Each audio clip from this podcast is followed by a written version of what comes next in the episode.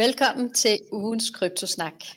En podcast, hvor vi hver uge drøfter de efter vores mening vigtigste emner i kryptoverdenen den seneste uge. Inden vi starter, så skal vi sige, at der bliver ikke givet finansiel rådgivning i nogen af vores episoder. Krypto er et risikofyldt investeringsaktiv, og man skal være 18 år for at investere. Og til sidst, når vi udtaler os om noget, så er det blot vores personlige reaktioner og tanker på nyheder, og ikke udtryk for noget som helst andet. I dag har vi igen nogle spændende emner på programmet, som vi dykker ned i de næste 35-45 minutter.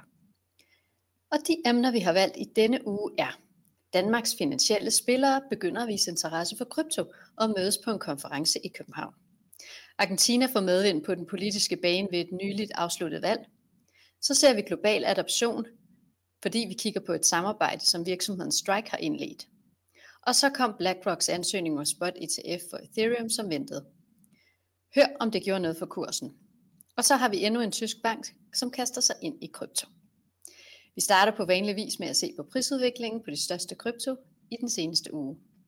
Links vi bruger og henviser til, finder du som altid i noterne til episoden. Men først skal vi lige have en introduktion til ugens panel. Og det er jo dig og mig, Jesper. Så fortæl lidt om dig. Ja, jeg øh, interesserer mig rigtig meget for krypto, blockchain, hvad kan man bruge det til, og det har jeg simpelthen snakket mig helt hæs omkring øh, på dansk, på min YouTube-kanal Dansk Kryptonyt, igennem de sidste par år. Det er lidt mindre i øjeblikket, fordi jeg også er ved at tage mig en lille uddannelse i at være blockchain-udvikler. Så øh, der, der går noget tid med det forskellige, og så skal der jo også arbejde, så skal alt muligt sådan noget der. Så øh, ja, det er, hvad jeg laver. Super. Jeg hedder Karina og jeg er landeschef i Danmark for Firi. Og øh, jamen lad os da bare øh, kaste os over kurserne i denne her uge. Altså er der nogen, der har gjort indtryk? Ja, det, øh, det er der i hvert fald i øjeblikket. Der er øh, en, som vi også nævnte sidste uge. Nu går jeg også ind på det, der hedder Coin Market Cap.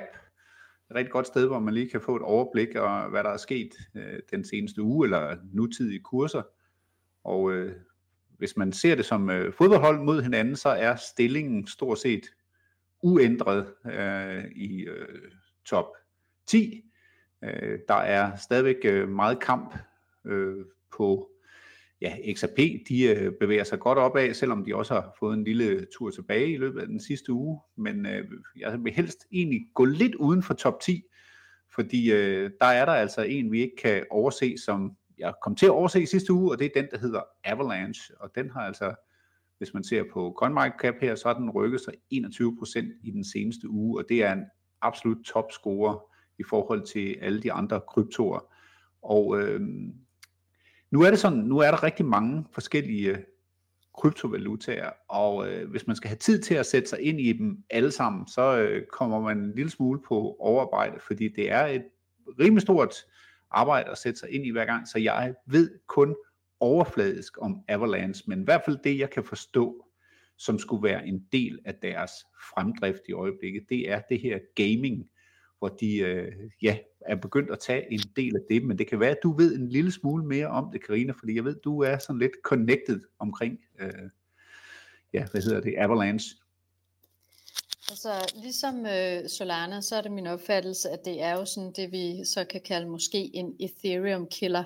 Altså Ethereum er jo, sidder jo stadigvæk på over 50% af alt, hvad der er aktivitet, primært inden for gaming også, men også andet. Og der bevæger det jo derfor Solana og øh, Avalanche er så hurtigere, og nogen vil sige bedre, fordi de er hurtigere også, til sådan ligesom at gå ind og overtage den del af det. Så skulle den være nemmere at, at kode på også. Øh, jeg synes, du nævnte sidste uge, ikke? At, øh, at Solana er en af de lidt svære øh, sådan for koderne. Men jeg tror, det som der har gjort, altså Avalanches boost, det er selvfølgelig det her med gaming, som du selv nævner, men så er det også fordi, at øh, de kom jo ud og, og launchede med en nyhed omkring, at de laver et samarbejde med JP Morgan, øh, omkring sådan så, at de vil teste, altså sådan, JP Morgan vil teste sådan tokenized porteføljer på Avalanches blockchain. Okay. Øh, og det gør jo, at øh, lige pludselig så er der en kæmpe spiller som JP Morgan, der så har valgt Avalanche til at være deres øh, nye system. Så jeg tror, ligesom med Solana, Det er også for eksempel de øh, hvad hedder det, rapporter, der er kommet ud fra nogle af kapitalforvaltere omkring, at de spår Solana en stor fremtid, så har det her helt klart været med til, at, øh, at Avalanche har fået lidt øh, ekstra vind i sejlene i denne her uge.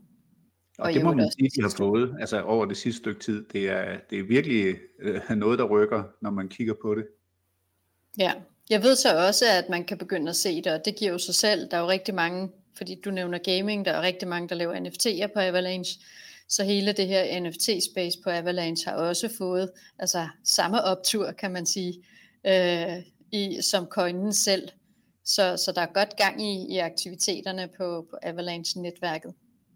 Ja, og det er jo vigtigt, fordi altså, hvis det skal være, eller hvis netværket skal understøtte sig selv, så er der nødt til at være transaktioner, der er nødt til at være trafik, fordi ellers så er der ikke nogen til at betale alle de forskellige nodes, som øh, ja, det koster jo penge at have de her maskiner kørende, for at netværket kan bestå.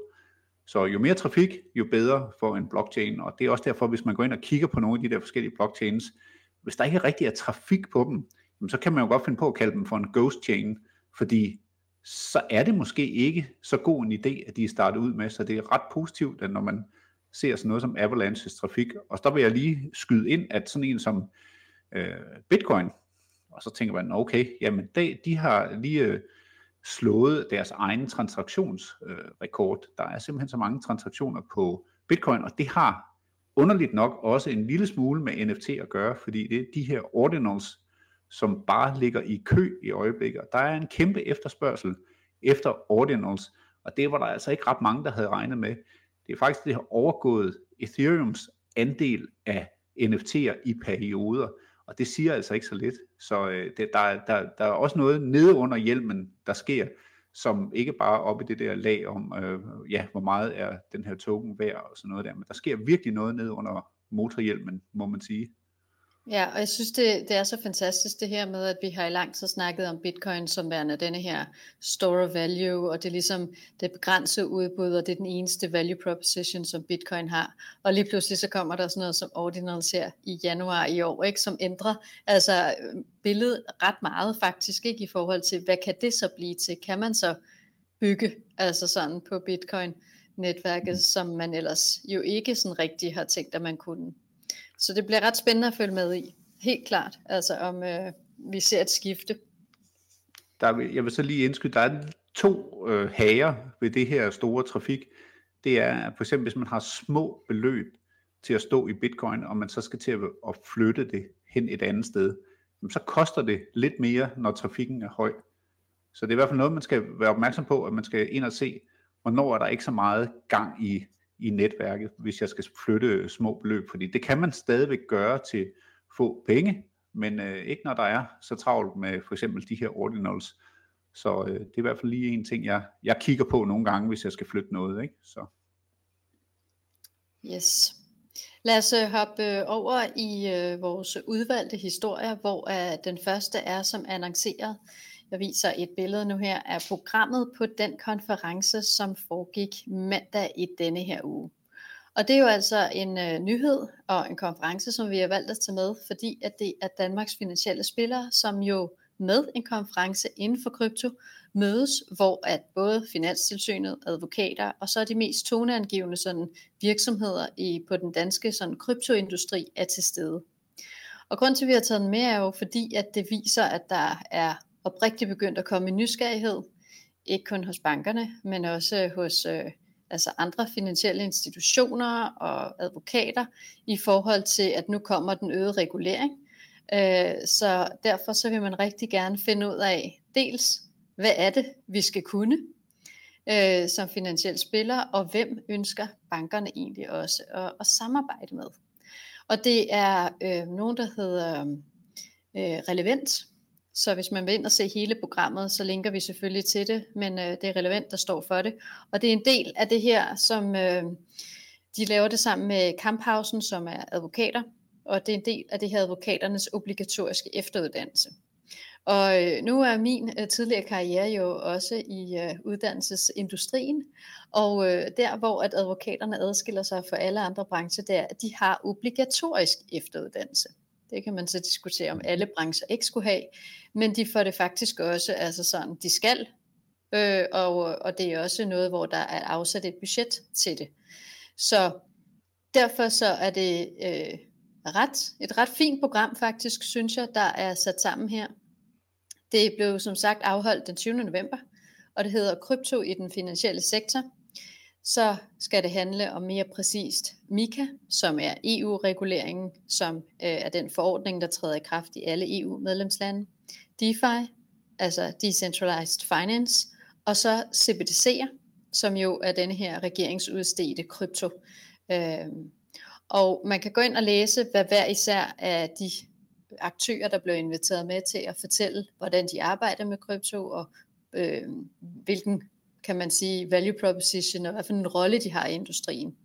Men både, jeg nævner lige dem, som øh, var med på den her konference som oplægsholder. Finanstilsynet, øh, det er jo så ikke det, den overordnede finanstilsyn, kan man sige, det er deres taskforce, dem som har siddet med krypto i faktisk rigtig mange år, og som jo er rigtig dygtige til det, fordi de mm. ved, øh, hvad det handler om. Jeg ved også, at den taskforce, der sidder der, eller gruppe, eller hvad vi kalder det, er med til at komme med indspil, har været, eller har været ret involveret i selve Mika-udviklingen øh, i EU. Øh, så nogle af de ting, som har været uhensigtsmæssigt i Mika, er faktisk øh, også vores danske finanstilsyn, der har været inde og præge det, sådan så det blev øh, fjernet. Blandt andet, som jeg husker det, det med bæredygtigheden, som, som var et stort tema på et tidspunkt. Så er der Danmarks Nationalbank, der har holdt oplæg. Uniswap, som jo er en DEX. Danske Bank, Lunar, Firi, øhm, hvor at vores CEO var at holde oplæg januar, som også er en dansk virksomhed, Settlement, Finans Danmark, Coinify, som jo er betalingssystemer, og hvis man følger lidt med i vores podcast, så kommer der snart en special øh, omkring Coinify, så der kan man lytte lidt med der. Så er der nogle advokater, GL21 Capital, Steno Research og Europakommissionen. Og så kommer jeg vist igennem dem alle sammen. Men jeg synes bare, at det, altså, det er fedt at se. Det er sådan lidt, jeg har det, Jesper, det her med, at nu begynder vi endelig at opleve en reel nysgerrighed omkring, øh, at et, at det er kommet for at blive, men også, at der faktisk er nogle rigtig dygtige spillere på det danske marked, som banker kan lære noget af. Ja, det, det må man sige. Det er virkelig toppen, der er inde og, og snakke sammen. Øh, dem, der i hvert fald er inden for, Øh, for eller kunne interessere sig om for krypto. Jeg tror, det har meget at gøre med, at det her Mika kommer i 2024, ligesom bliver rullet ud, og at jamen, nu skal man tage stilling til det. Fordi nu er der nogle, nu er der nogle retningslinjer, vi skal gå efter. Og øh, det skaber en masse muligheder, men selvfølgelig også øh, behov for øh, de her, der har forstand på, hvordan man skal se på den her lov, der kommer ud.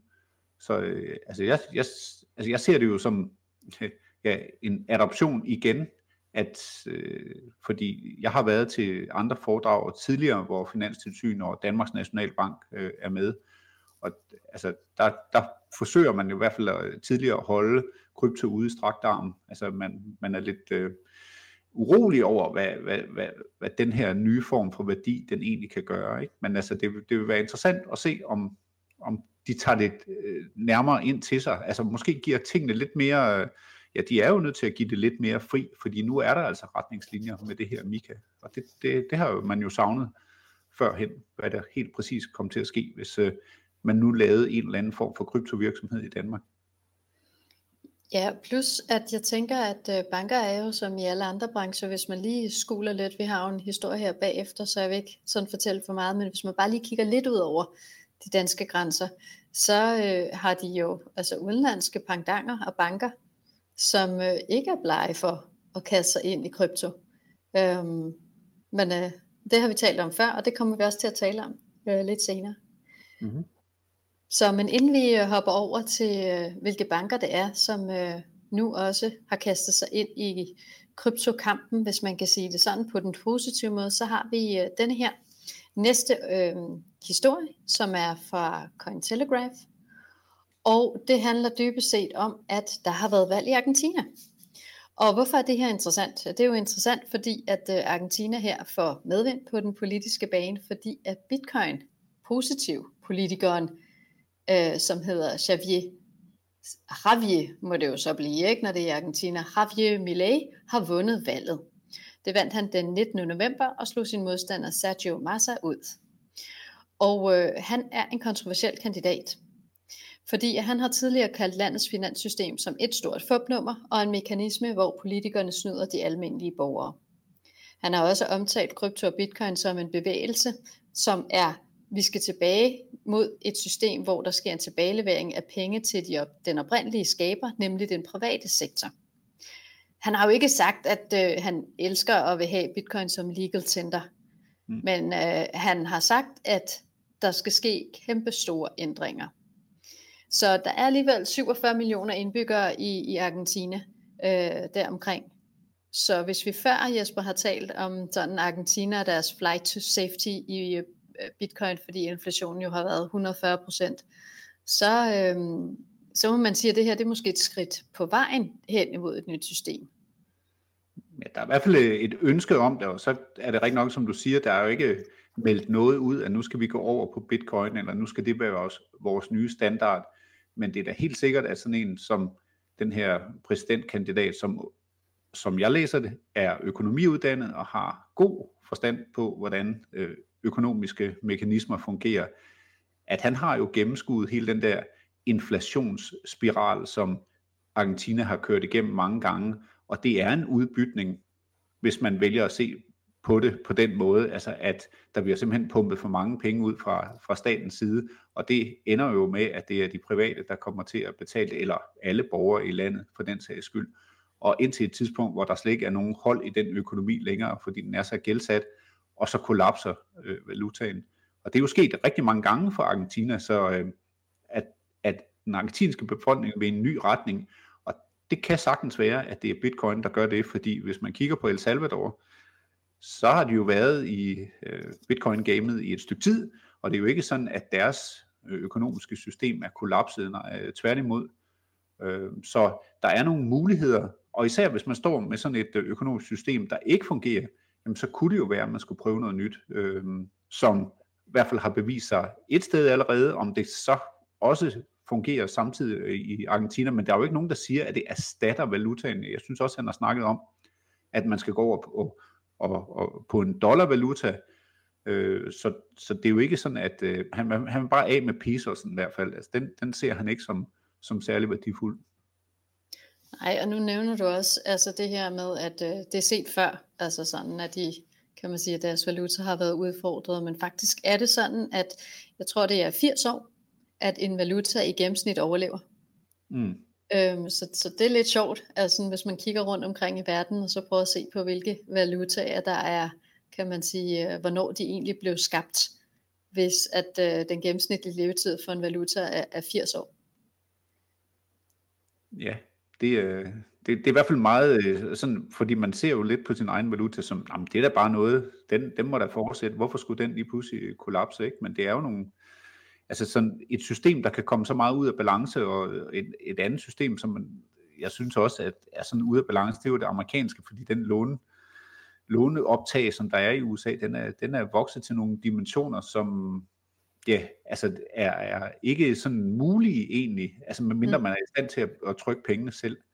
Og, ja. og det er jo USA jo, så øh, altså det, det er i hvert fald noget, jeg holder øje med, fordi hvis det er en eller anden ond spiral, der først begynder at køre med, at man skal dække sit underskud, med nye låneoptag, og den rente, man får på sin gæld, den bliver så høj, at man ikke kan nå at betale det tilbage, medmindre man laver nye lån. Og hvordan skal man finansiere de lån? Øh, jamen altså, det er obligationer, og hvis man skal lave obligationerne attraktive, så er man nødt til at hæve renten.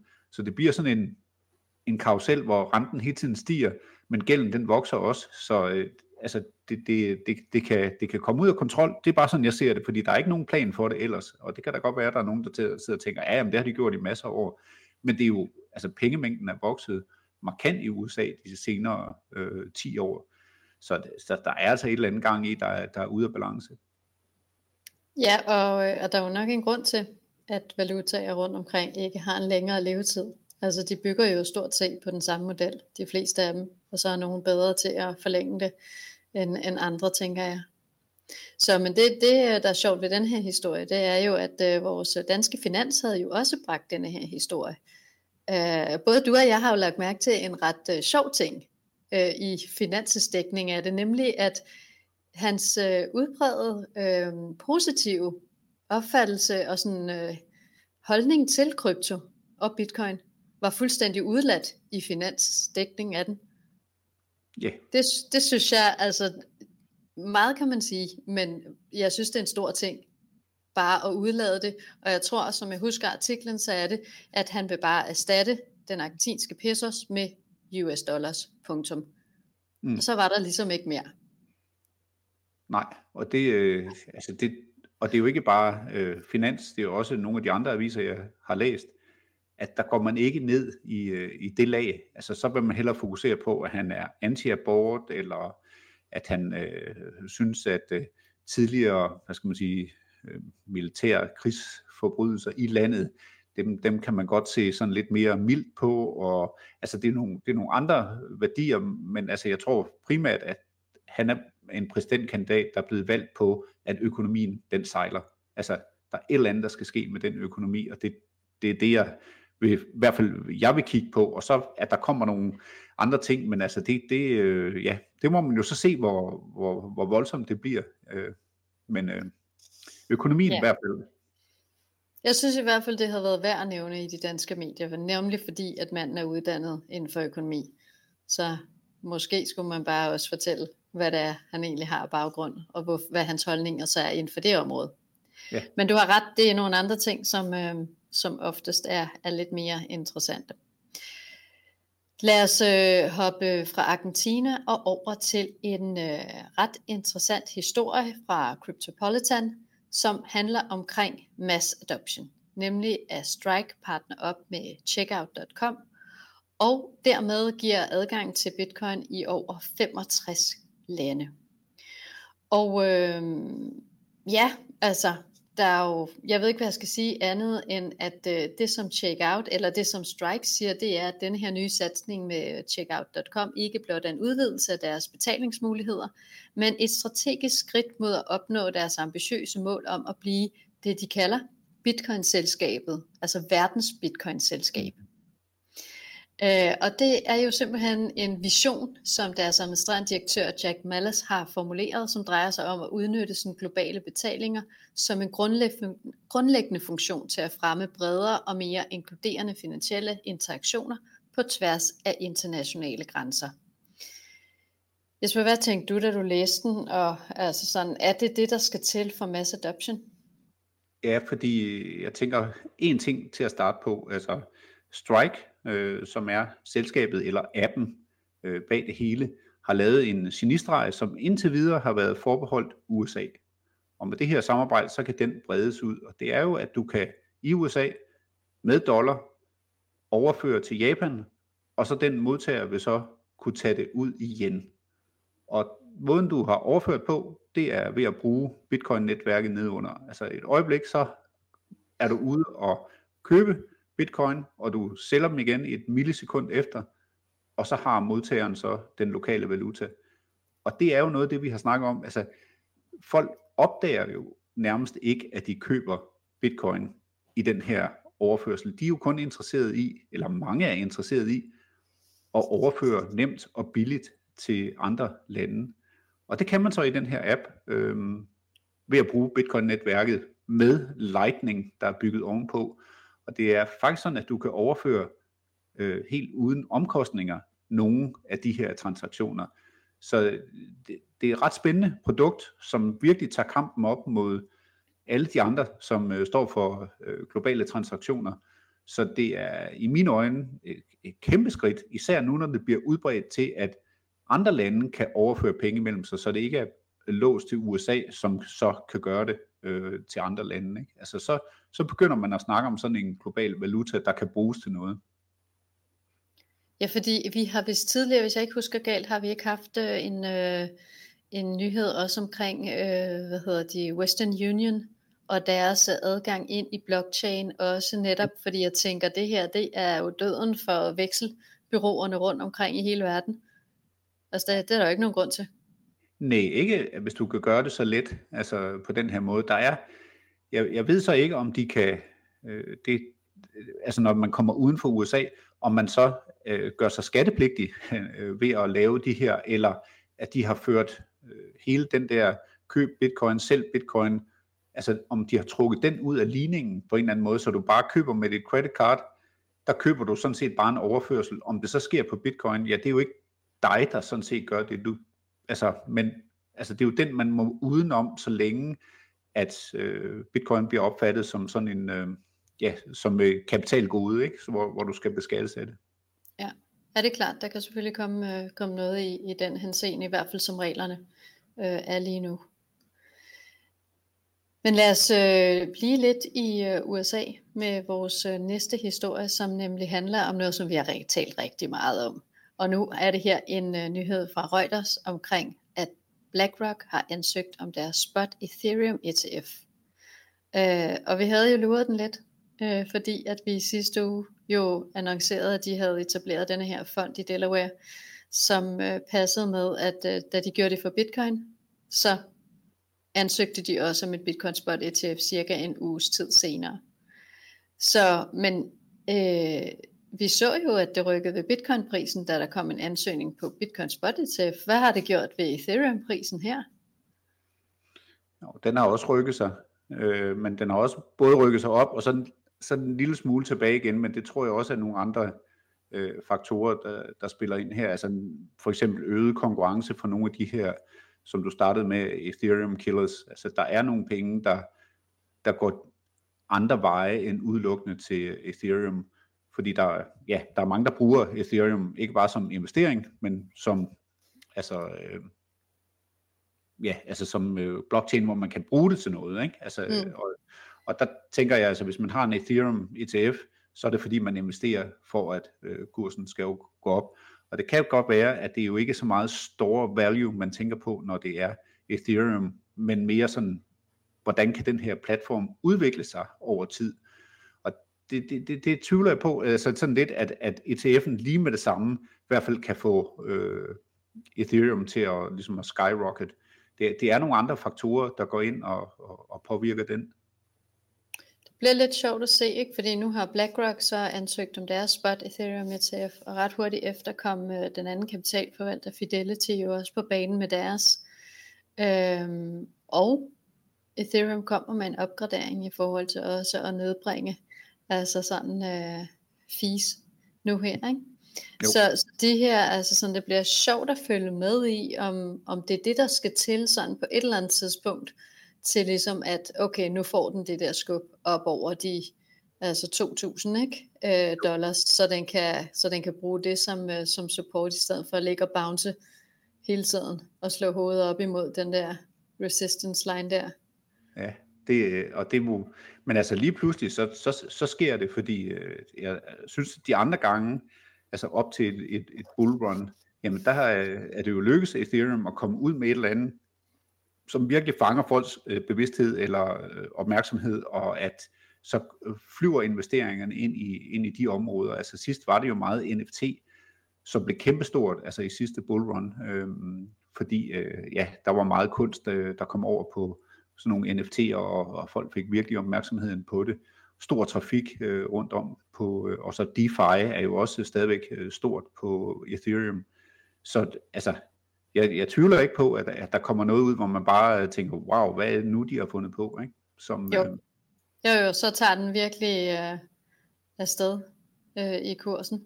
Men ja. en, øh, en sjov ting, alt handler jo også om markedsføring, og det er jo ikke fordi, vi har hørt sådan super meget omkring de her, så vi har talt om denne her spot Ethereum ETF, for den er blevet nævnt øh, sådan, men der, det der markedsføringselement omkring, for eksempel fra kapitalforvalterne, fordi de nok forventer, at de hurtigt får den her Bitcoin Spot ETF. De er jo selv begyndt at markedsføre, altså sådan øh, på måder, som jeg ikke rigtig altså sådan vidste, at de gjorde. Og måske Nå, okay. det er fordi, at øh, jeg ikke har lagt mærke til det før. Men altså, lad du, har du set, at for eksempel Fanek, en anden kapitalforvalter, de har simpelthen et stort opslag på øh, det tidligere Twitter, altså X, her til Thanksgiving, som dybest set handler om, at man skal omvende en ven til at blive BTC-lover, eller noget i den stil, og så får man tilsendt noget merch. Aha. Og øh, den måde, man gør det på, det er så ved at optage en video og sende ind til dem, og så kan man så øh, få del i det her Øh, og det er en, øh, det er en frisk måde at markedsføre sit øh, Bitcoin Spot ETF produkt på, at øh, nu skal vi engagere alle på sociale medier til at omvende andre. Ja, det er jo det, der virker, kan man sige, øh, i mange henseender. Og så øh, hvis der er en gevinst et eller andet sted, og, og du kan dele ud til dine venner og sådan noget, altså ja, så rykker det jo et eller andet sted. Det, og, og så er der sikkert også øh, efterhånden jo øh, kommet en ny generation ind, som, som bruger sociale medier rigtig meget i forhold til, hvordan man tidligere har opfattet, at man skulle sælge den her slags øh, beskeder eller produkter. Så øh, jamen, øh, det tror jeg bare, vi vil se rigtig meget mere af. Det, øh, det tror jeg. Ja, men sjovt i hvert fald, altså, at, at se, at, øh, at de går ud på den måde og lover, lidt ligesom i et radioprogram, at så hvis dit spørgsmål bliver taget op, så får du en kop. Så øh, ja.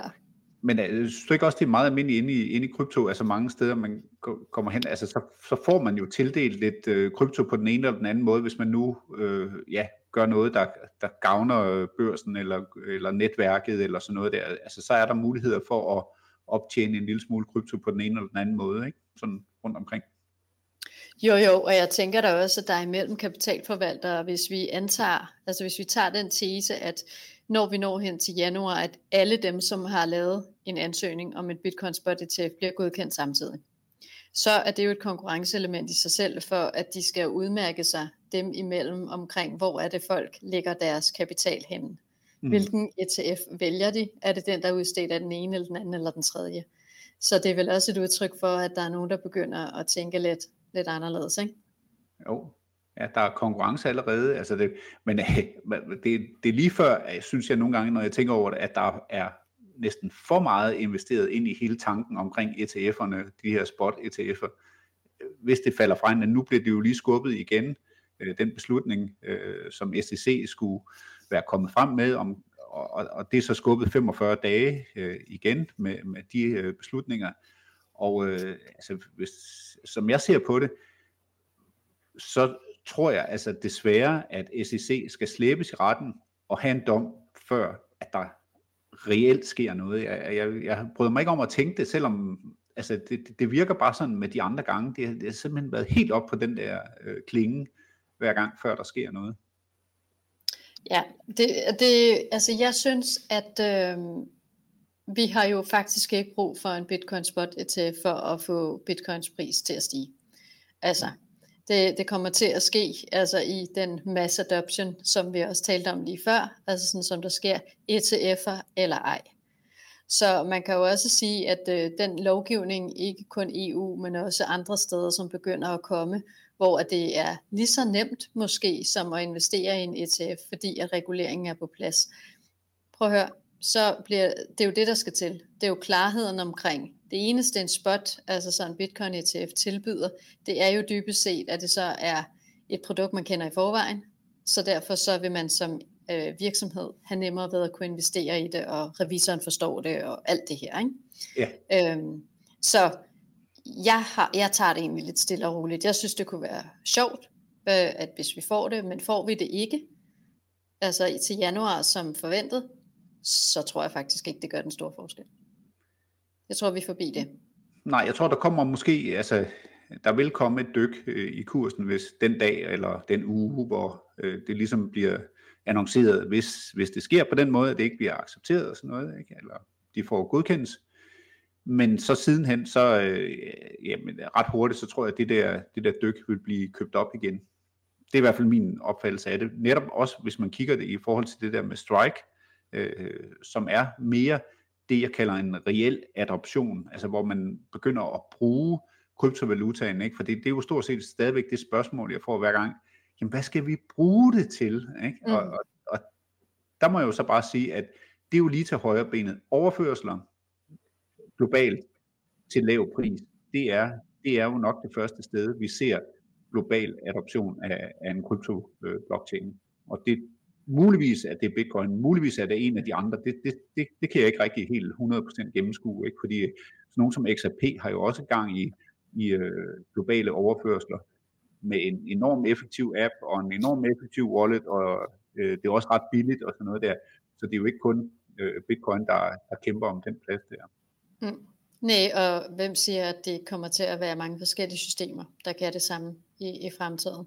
Ja. Men en anden ting, som jo i hvert fald viser, at øh, ETF'er jo selvfølgelig er godt, men ikke nødvendigvis er det, som øh, gør, at mass adoption blandt de store, det er jo også vores næste nyhed fra Bitcoin Magazine, som handler om, at den tyske storbank Commerzbank, som er Tysklands fjerde største bank, har annonceret, at de har fået en kryptodepotlicens i henhold til den tyske banklov, som hedder KWG, hvis der er nogen, som er eksperter eller vil ind og google det.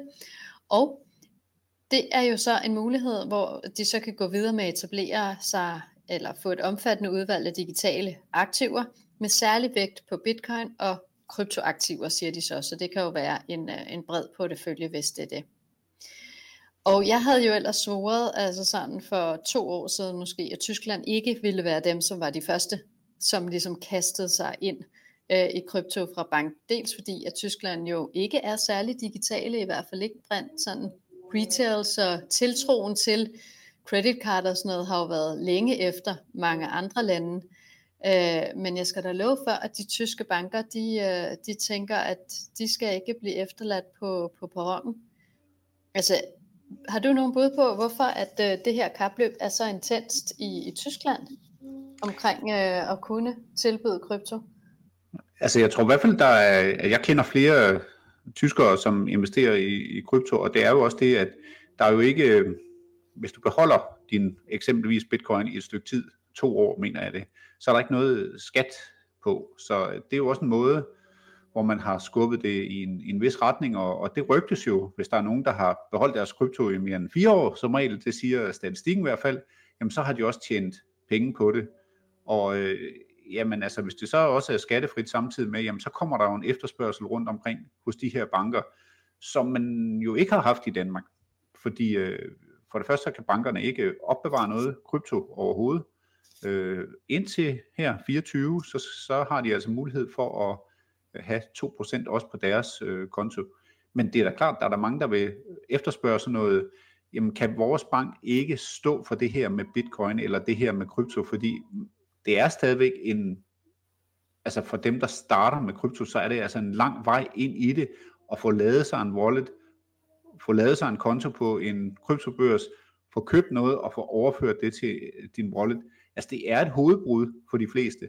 Så hvis man nu bare kan ringe ned til sin bank eller skrive til dem på nettet, hey, køb lige øh, for øh, et vis antal kroner af min opsparing øh, til, til krypto, og de så tager sig af det, altså ja, så, øh, så tror jeg altså, der, der, altså det der behov for at investere i krypto, det bliver løst på den måde. Ja, nu er det jo ikke så svært, Jesper på Firi, som du gør det til. Det er rigtigt, men det er jo også en kryptokurs. Det er, det er, nej, det har du ret i. Det er jo mit idé, og så er du i gang. Ja, men, men det, det, har du, det har du fuldstændig ret i. Det, øh, så, øh, men hvis du, altså, når, man er, eller når jeg er ude og snakke med nogen, og jeg prøver at fortælle dem om krypto og sådan noget der, altså, altså der er jo, altså for dem er det jo stadigvæk deres bank, der er adgang til penge. Øh, ja. Øh, det, og det der med, om man skal flytte dem over i en kryptobank og sådan noget der, ikke? og hvad så, og hvad sker der, og bla bla bla. Ikke? Så, jeg tror også, øh, du har ret i, det handler rigtig meget om tillid. Ikke? Altså det er noget, jeg kender, øh, og jeg har i forvejen tillid til, at de passer på mine penge, så, så den, den tillid, der er, det er jo allerede opbygget. Ja, og øh, altså, jeg vil, altså det er bestemt, altså jeg har fuld øh, tillid til for eksempel sådan noget som, ja, fire i, især fire i, fordi øh, altså de andre, der, der har man ikke rigtig føling med, hvad, hvad, hvad sker der, men altså alligevel, der, der er det jo underlagt både dansk og skandinavisk lov, ikke, så ja, men så er der jo også også det, og det ved jeg ikke, hvordan reglerne de kommer til, men det må vi jo få styr på med Mika, altså hvor meget der er af bankgaranti, når du har dine øh, midler i krypto. Fordi som det er nu, hvis øh, en eller anden børs, kryptobørs går for så mister man jo sin krypto. I modsætning til, hvis en, ens bank går for og man har en opsparing inde i den bank, så har man jo en vis garanti for at få en del af pengene tilbage. Ja, men det er jo kun tilfældet, hvis banken, hvis øh, kryptobørsen øh, har, altså blander midlerne.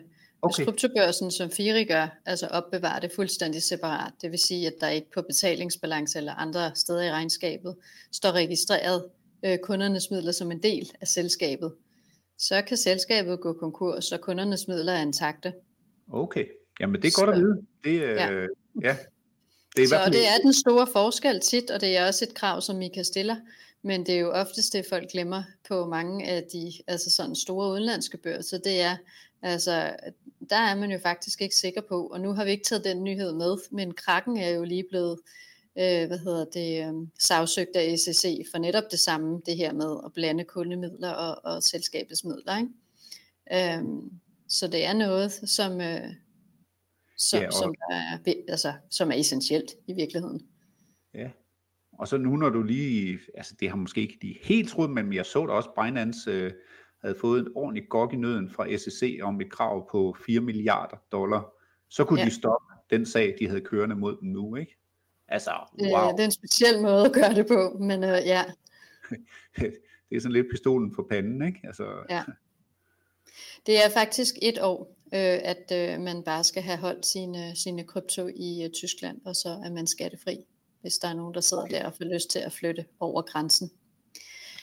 Øhm, det kan, kunne man jo få lyst til. Specielt nu, når at øh, bankerne også er så positive omkring det i Tyskland. Bestemt.